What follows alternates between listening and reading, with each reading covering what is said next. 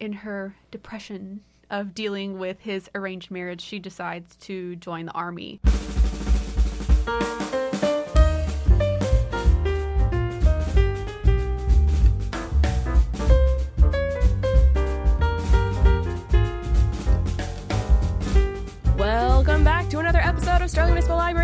Podcast where we talk to you about books we'd like to recommend. And Kathy is joining us today to talk about Daughter of the Moon Goddess, which she read in one day. One day, yes, I'm back, and I had to come back and talk about this book because I was hooked. So, Daughter of the Moon Goddess, it's by Sue Lynn Tan. It's her debut novel, her first one, and I must say, for being her first novel, amazing. I did learn after reading it that I'm not familiar with Chinese mythology, but the moon goddess is a popular Chinese mythology that focuses around the goddess Chang'e, and she was popular because she stole this elixir of immortality from her husband. And in Chinese culture, apparently, there's a lot of different like retellings of like mm-hmm. Why she stole it. And so when she stole the elixir of immortality, it put her on. Some stories say that it put her on the moon as punishment. Others said she fled to the moon and became the moon goddess. So the way Sue Lynn Tan describes it is that she did steal the elixir of immortality from her husband because she was trying to escape labor because she was told that she would lose her daughter during labor. So she took it in order to save herself and her daughter, which she was then punished for stealing it and put on the moon with her daughter. And so the story, Daughter of the Moon Goddess, focuses on Xingyan, which she has no idea about her mom's life. She just knows my mom is the moon goddess. She's a queen, she's royalty. They live in a beautiful palace and she just knows that her mom's job is to light the lanterns every night to light up the moon, which is a pretty cool concept. I like that. What she doesn't know is that it's her mom's like solitary confinement. And she also doesn't know that no one knows that Xingyan exists. Um, Okay. Because she just stole the elixir, went up to the moon, and gave birth up there. And so apparently in the celestial realm, which again I'll kind of talk a little bit about that. I thought that all of that was very cool. I like magic, I like fantasy, all of that stuff. And this very gave me much like spacey kingdom vibes. Um they kind of like they travel on clouds to each of the different like celestial realms. So that was really cool. But there is an emperor and an empress and they're basically the ones that are in charge of all of the realms. And part of the moon goddess's punishment was that she had to be in solitary confinement. You know, she was only allowed her servants that would help her in the palace, and that was it. So they were not aware that she had a daughter. And at some point, as Xingyan starts getting older, she starts learning of her own powers because they have magic in the immortal realm. And it kind of starts sending out, I don't know, vibes, Magic vibes. magic vibes throughout the throughout the realms and the empress realizes that it's coming from the moon and she senses that it's not Chang'e's magic. She's like, hmm, this is this is someone else's magic. That doesn't make sense because she's supposed to be up there alone. Mm-hmm. And so basically, the mother gets a visit from the empress, and they're kind of going to do a stakeout of the area and make sure that she is alone. So, in order to save her daughter, she just sends her away and it's just like, run away. You're on your own. Like, you know, just someday I hope that you can come back to me. And mm-hmm. so that's how the story goes of basically Xingyan just being dropped off, literally like off of a cloud, thrown into this realm that she doesn't even know. She just knows that she has to hide her identity in order to keep her mom safe. She's dropped off in the celestial realm. She just knows that she has to keep her identity a secret. And basically, what she's mentally told herself is I'm going to rise to a level of power to where one day I can free my mom from this because as she's gone through this process, she's learned that her mom is actually trapped up there and she learns the reason why and because her mom stole the elixir from her dad. So Xingyan is kind of a badass. She endures a lot throughout her journey of, you know, just kind of figuring things out on her own. She starts off by being a servant in one of the celestial households and she's treated very poorly, but you know, she can't really like lash out and say like you're actually treating the princess of the Right. moon goddess bad. You know, she mm-hmm. can't say that because she's not supposed to exist and she just has to endure a lot of you know a lot of people treating her badly because of her status she's just known as the girl the orphan girl with no parents who just appeared here How old is Xingyan? so in the beginning, she is 15, Okay. I believe it mm-hmm. says. And then the book goes through a process of about two to three years because at one point it does jump and say two years later. Okay. So early on in the book, a big thing happens. She becomes the, you know, they kind of call it like almost classmate slash helper of the prince, which is she comes to learn is the son of the empress, which she doesn't know this until you know she goes to her assignment and is like, oh crap, this is the son of the person who imprisoned my mother, and they become best friends, but throughout the whole process, she still has to keep this secret from him because his parents are the reason that you know his mom is in prison. So it's a really tough friendship because you know in reality, you know she knows everything about him, but he mm-hmm. doesn't know the biggest thing about her. And it's an interesting process because a little romance kindles there as they start to get older. But him being the prince, he has an arranged marriage. So Oh. there's some like super interesting conflicting romantic battles there which lead her to you know in her depression of dealing with his arranged marriage she decides to join the army and becomes yes, yeah sure. Okay.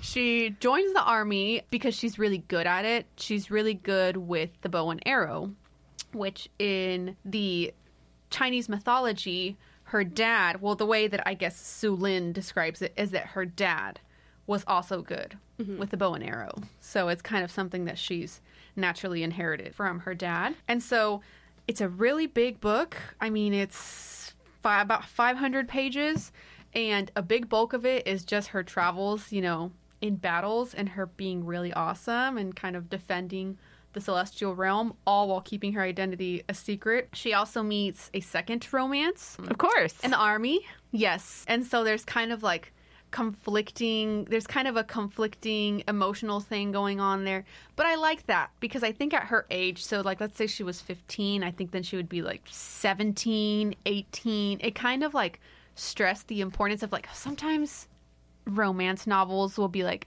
i'm hooked on this one guy and any other guy that talks to him is like don't speak to me and it's Yeah. just like Even though we can never be together. Even though we can never my- be He's together. my only. he's my only person that I'll ever be in love with. And so, you know, she kind of like talks about that in the book about like, you know, in her youth, like how she loves two people and it's okay because she's like learning that like you might love people in different ways, you know. Mm-hmm. So with the prince, his name was Li Wei, you know, like she loved like knowing so much about him and their like friendship, but then also with Wenzi, her second romance that she met in the army, you know, she talked about how like they fought these battles together and they were with each other through like super hard times. So like different periods of life, but still like still a very strong love, which mm. she did talk about like and it is normal to be confused, it is normal to be conflicted. And so she's kind of figuring all of that out throughout the process. And they're both in the novel a lot, both her Are romantic they partners. equally like attractive in different ways? Because sometimes I find when you have a love triangle written into a story, like Yeah. there's one that's the obvious favorite, and then there's like your token secondary just to add tension. Yeah, he was. The, uh, I would say that Li Wei obviously like you built an attachment to him early on because like they grew up together and stuff like that. But then when Wenzi comes into the picture, it's just like he's this like badass, strong fighter, and so then you do kind of have like that that token guy. But and this is just a personal thing. I feel like, and maybe I feel like Sue Lynn Tan kind of writes it in a way to where you're still like rooting hard for Li Wei, even though you know, it's like oh, he's in an arranged marriage. But yeah, it's definitely tough throughout the like throughout the whole book. It's almost like it makes you conflicted, which I like mm-hmm. the way that she wrote that to where you saw really good attributes from both and it almost like kept you thinking the whole time like how like how is this going to turn out again i said 500 pages so i'm going through this book and i'm reading and i'm just and like, like, I'm almost done. I'm almost done, and like I, she hasn't gotten to the point where like she frees her mom. Like, yeah, we haven't gotten there. And her plan to free her mom was she's like, I'm going to be the best army person, and if you're an awesome army person, the emperor will grant you this talisman, and with that talisman, it grants you basically one wish. Like, Okay. whatever you want. The emperor, and so she played it smart. She's like, Yeah. okay, I'm going to be the best army person. He's going to give me this talisman, and my wish is going to be to free my mom. Yeah. and that's when she was going to do her big reveal. Reveal, yeah. Well, we're I'm getting through this book, and I'm like, mm, they're still battling up over who knows where. There's all kinds of other twists that come into the mix, and I'm like, so, so like, when is she gonna free her mom? Like, it's it's, it's getting to is- time. the it's clock clock, is is ticking. Yeah, and it literally doesn't start to happen until like the last chapter, but there was still so many unanswered things. Well, as I'm reading this, one of my coworkers is just like, "Oh, are you already on the second book?" Of course. And I was like, "What are you talking about?" And he was like, "Well, I noticed that on the barcode it says number 1, so that means that there must be another book." And I was like, "So there I go to Google, and lo and behold, it is a part of a duology. Okay. So this one covers the first half and then the second half, which I'm going to assume will get to the end goal will come in the second book, which should be released in November of 2022. so yes, Have you put it on hold for yourself? I, you know, I think I'm probably going to pre-order it just because I'm impatient. Um, I'm the same. Yes, but I can't wait for it. Honestly, like I will say, even though like the end goal didn't happen necessarily, like mm-hmm. or maybe like what you wanted to happen didn't happen at the end of this book, she tied it really well that it's just like close the book and like, oh my gosh, that was a beautiful magical read because just the description of everything, like throughout reading it, it kind of gave me like a little bit of Mulan vibes, you know, just because Yeah. it's just like woman warrior Hiding and, her identity. and the kingdoms, the emperor, hiding her identity. Exactly. Mm-hmm. Yeah, that was another big thing that kind of gave me Mulan vibes. But I just really loved the idea of like traveling through different realms and like space like travel. Are you normally a fantasy reader? I do. I do like Okay. to read sci-fi and fantasy. I actually think I read most thriller, but I've kind of been on a sci-fi binge and Okay. fantasy binge lately. So I have to ask, tell us about the nature of the conflicts. Like, who is the other side? And what are they fighting about? So the other side is actually basically Li Wei's parents. Oh, which wow, Is also kind of you know awkward because you know there's like clearly that romance there, and I think they sense that, which is originally he didn't have an arranged marriage, and then all of a sudden they were just like, hey, guess what? You're gonna marry so and so because we're gonna unite these kingdoms. And so in a way, it's just kind of like them always just like nabbing at her for no reason other than they were just like she's just a peasant girl, you know, and you don't need to be spending so much time with her defending her. And that was originally the reason i'm just, and i was literally the whole time i was like oh just wait until they find out that she's the daughter of the moon goddess. That's only going to make this worse. So they're kind of a big part of the conflict.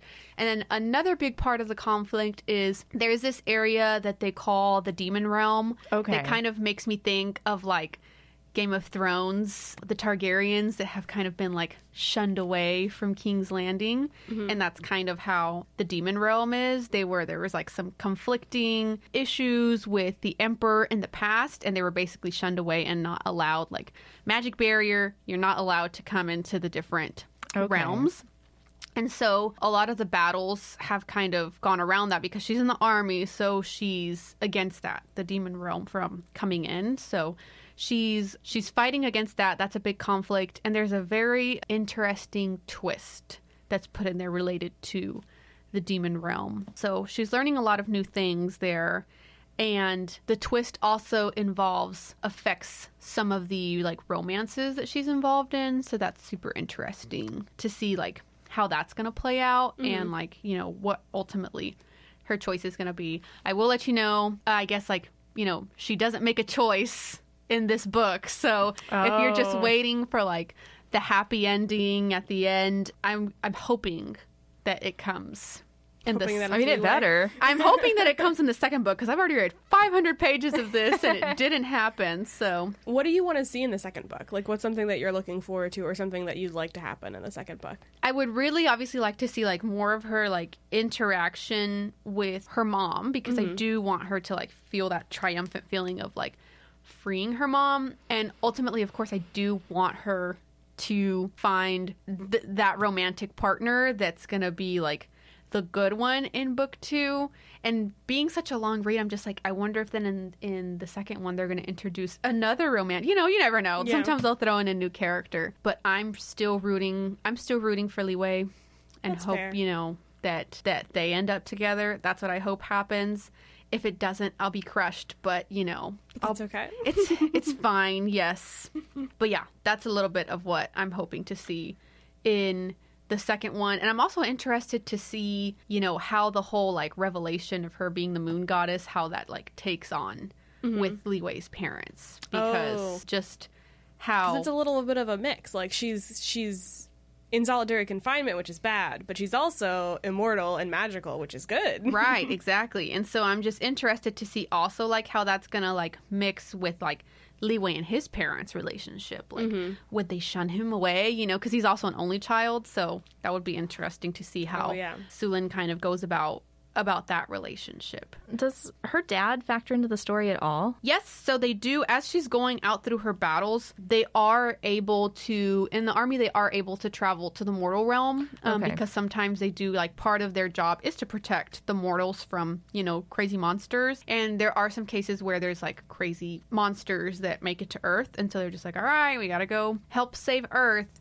And so as I was reading it, I figured like, oh, like maybe she's going to run into her dad or something. But throughout the process, they do come to a I won't spoil it, but she does learn a lot about her dad. One because she starts reading a lot of books about it because apparently her dad was a great mortal fighter that was kind of admired by the immortals, which is why he had the elixir of immortality in the first place. It was kind of like his reward. He was just saving it before his wife took it. And so, yeah, she learns that way. And during her ventures on Earth, she's kind of, you know, going around and, and asking questions to try to learn more about him. If you liked that tale, you should. There is a movie on Netflix that you should watch. I think it's called Over the Moon or something, or something the Moon. Hmm. And it's the same. It's the same story, but like a different version of it. And she, and it's actually also kind of like like sci-fi, fantasy, pop. It's a kids movie, but it's very cute. Yeah.